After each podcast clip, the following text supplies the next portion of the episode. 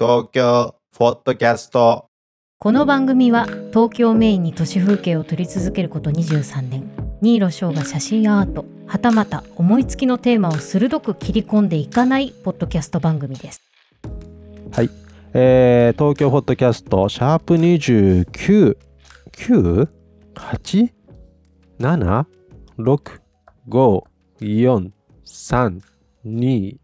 1東京フォトキャストの時間です。え いやもう最近好き勝手やっているんでね、えー自由な、えーフリーダムな世界へようこそ東京フォトキャストのお時間でございます。えーちょっと前回のね放送を聞いててこの枕というか導入部分がやけに長いっていうことをね、えー反省をしなくてはいけないなと思ってもう今日は本題に行きたいと思います。あの前回デジタルのね話をあのしましたね。あのフィルムとデジタルえ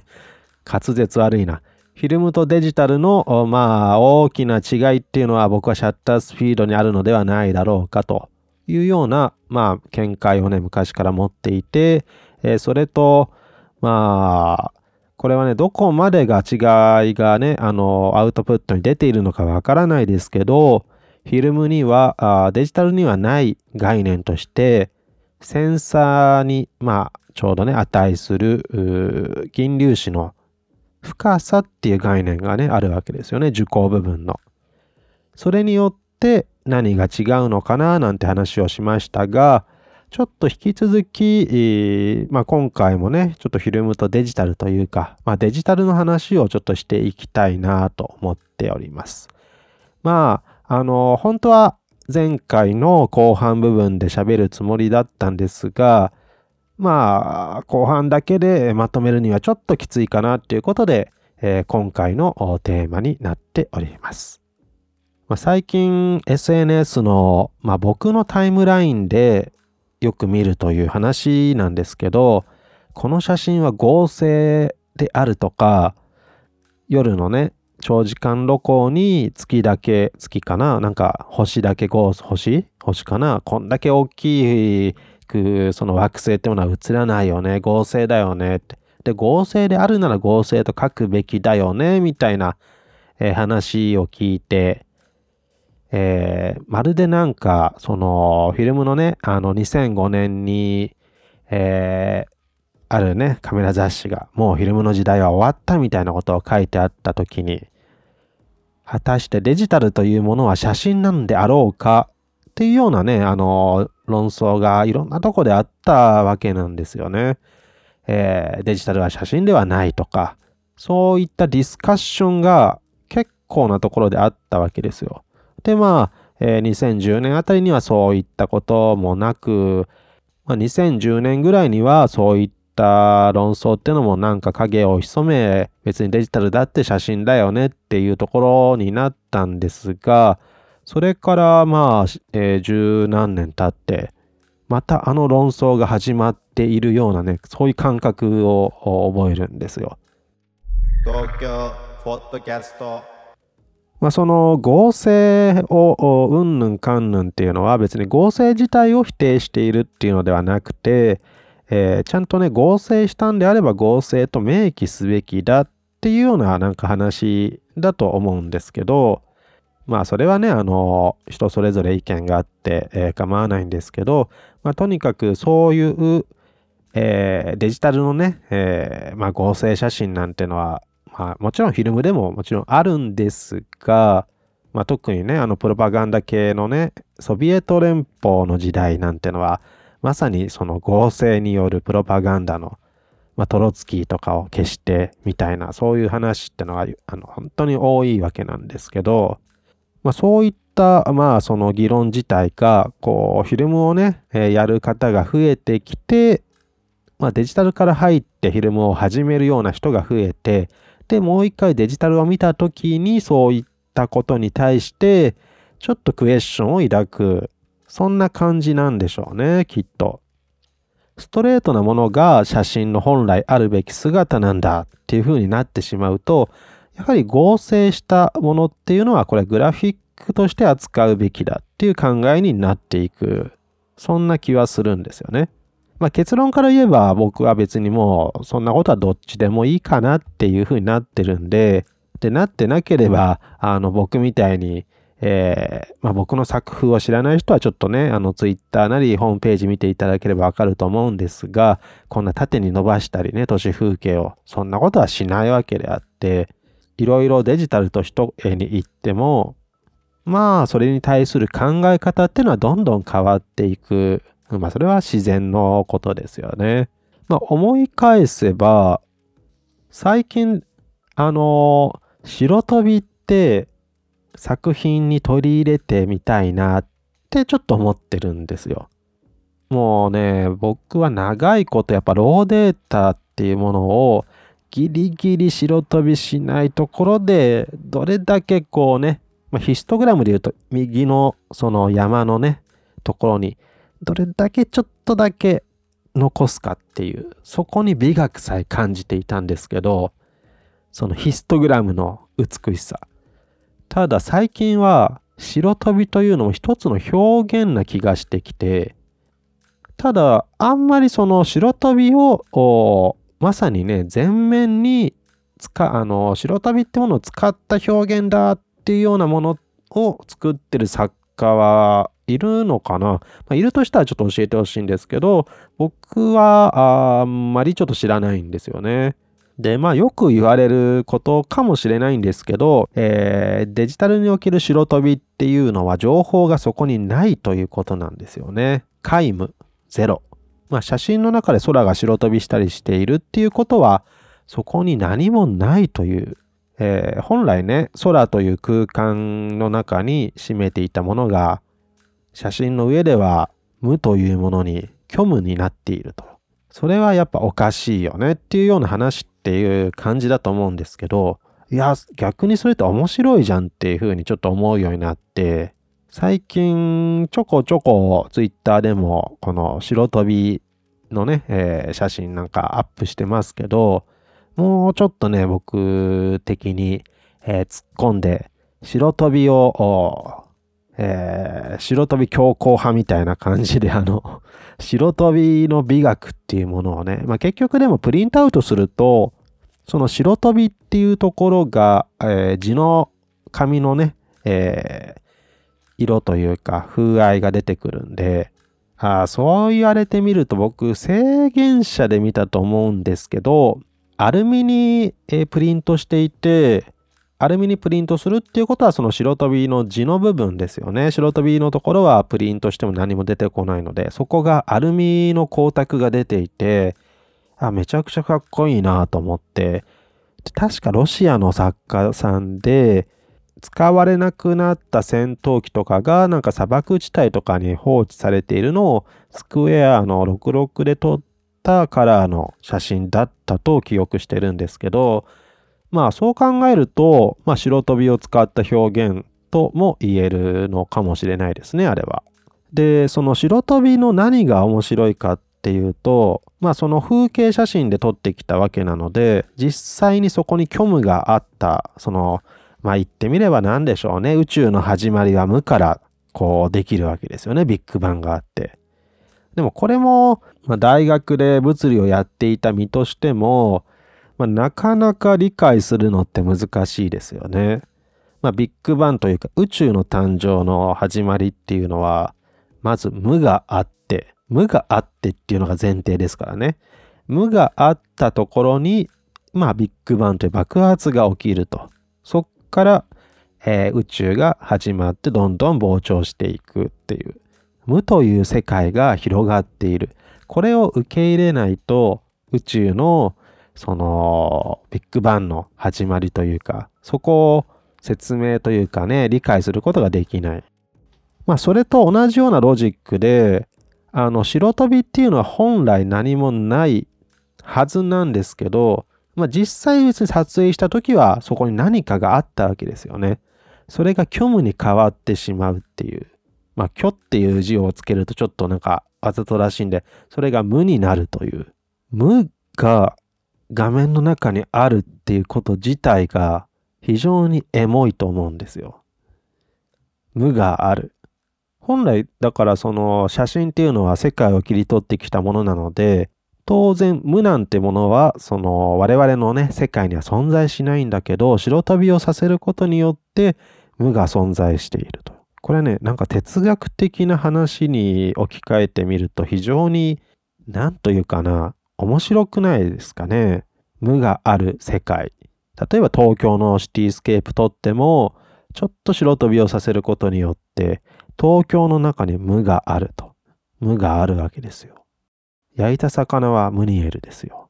まあ、ただでも白飛びさせただけでは面白くないので、僕なりに、えー、ちょっとね、白飛び写真っていうものを研究していきたいなと思っている今日この頃であります。でも面白いと思うんですよ、白飛びしてる写真って。昔はね、やっぱもう、ファインプリント作るためだったら、それはない。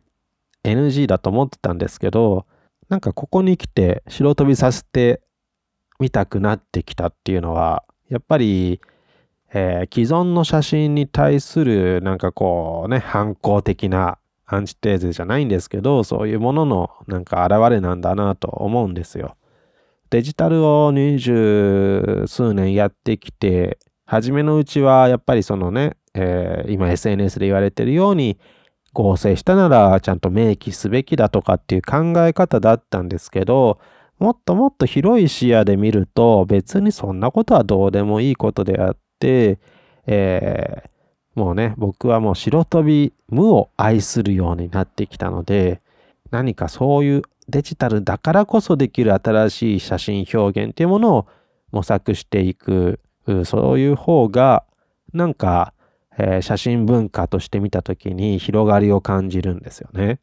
東京ポッドキャストまあこれはね僕の意見なんですけどそもそもデジタルっていうもの自体が僕はちょっとフェイクだと思ってるんでまあうーん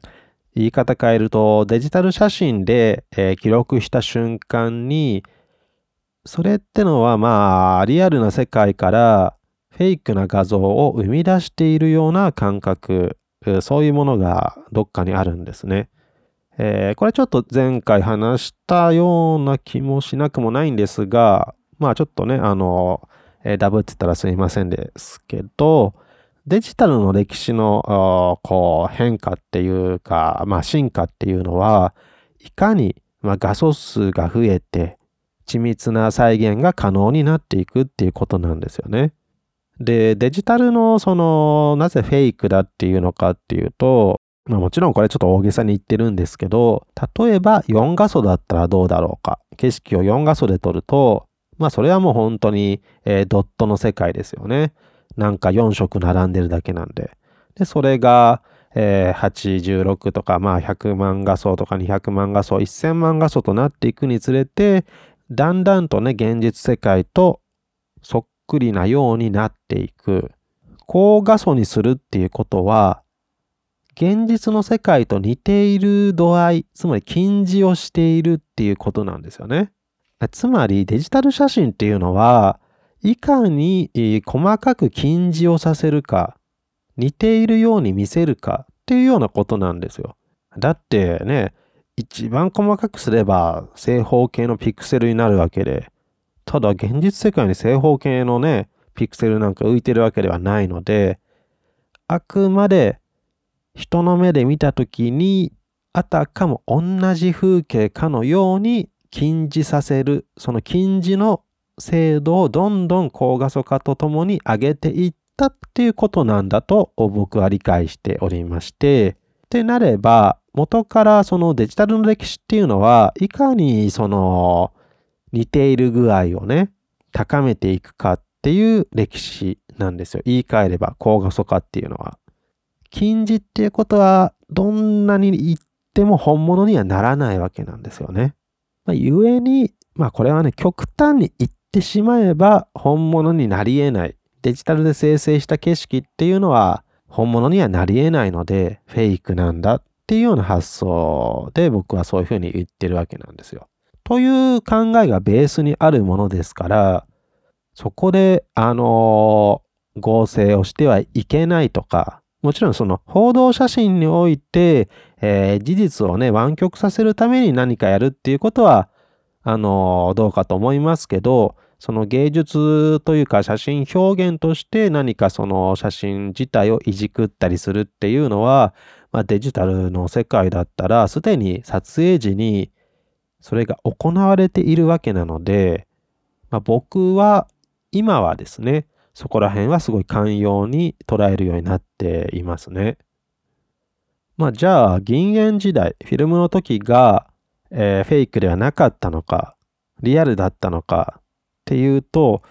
うん、まあそこを言われるとね、ちょっと難しいんですけど、少なくともデジタルよりは若干その近似の度合いというものがちょっと違うので、まあ反フェイクというか、あの、本当のリアルっていうのは、その景色を持ち帰ることだと僕は思っているんで、カッターで風景を切り取っ、それを家に持って帰ってしまう。それ以外は、まあ、偽物なんですよ。まあ、切り取るって話の、まあ、ちょっと延長で僕の感覚の話で言うと、OVF と EVF、まあ、光学ファインダーと電子ファインダーありますけど、まあ、今はデジ、えー、今は電子ファインダーの方がまあ主流になってはいるんですが、僕の感覚だと EVF で撮るっていう行為は、そのあくまで、えー、景色を傷つけることなく表面をね優しくスキャンしてなんか持って帰るっていうイメージがあるんですよね。ただ OVF で撮る時のこの感覚っていうのは本当根こそぎ剥ぎ取ってくるっていうような感じなんですよ。剥ぎ取ってくるっていうことはそこにはもう何も残らないわけなんですよね。もう爪で引っかくようにこう取ってくるようなそういうイメージなんですよ。OVF と EVF の違いって、まあそれはね、あの、意識はしてない人は多いと思うんですけど、その感覚の違いにあると僕はちょっと思うんですよね。EVF は軽くこうスキャンしていくわけだから、オリジナルのその景色は傷つけない。だけど OVF っていうのは、もっともっとこう、睨むように、こう、車体を睨んで、見つめて、まあ、ゲイズですよね。で剥ぎ取る。それぐらいのなんか、それぐらいの精神の削り合いみたいな、そういうものだと思うんですよ。まあ、故に僕はね、あのー、作品作りにおいては、645Z しか使わないっていうか、まあ、それもやっぱり OVF であるっていうことが非常に大きいんですよね。もちろん、富士とかフェーズのあの画質はめちゃくちゃいいんですけど、ただ写真ってそれだけじゃないんですよね。まあ、なんというかな、被写体と対峙する時のテンション、こっちの気持ち、その上げ具合っていうのは、やはりそのファインダーが一番重要な役割を担っていて、で、そのファインダーがその景色を剥ぎ取るのか、それとも優しくスキャンするのかっていうことの、えー、選択の、やはり大きな分かれ目を担ってくれているんで、だからね、僕ちょっとね、あの、EVF よりは OVF 派なっていうことなんですよ。いや、デジタルの合成がうんたらって話が出てきたっていうのが、またね、なんか面白いんですよね、そのこと自体が。昔のフィルムの論争がまた起こってるように歴史が繰り返すみたいで。えー、東京ポッドキャストはね、あの、いつでもお便り、えー、感想など、まあ、感想なんかは本当にあの僕がツイッターでね、あのメンションで、えー、東京ポッドキャスト更新しましたとかっていうところに書いていただければいいので、いいのでっていうか書いてくれたら嬉しいなっていうところですけど、まあ今年はあの新作をね、いろいろこういうのはどうだろうっていう結構実験の年ですね。だから、えっ、ー、と、去年は3回か4回か個展やりましたけど、えー、まあ、あの、僕の展示は来年に持ち越しっていう感じで、今年は、えー、実験の年ですね。まあ、おそらく次の展示では音というものをどう写真と一緒に、えー、展示するか。まあ、写真半分、音も半分。えー、そんな展示になるような気がしています。東京フォットキャスト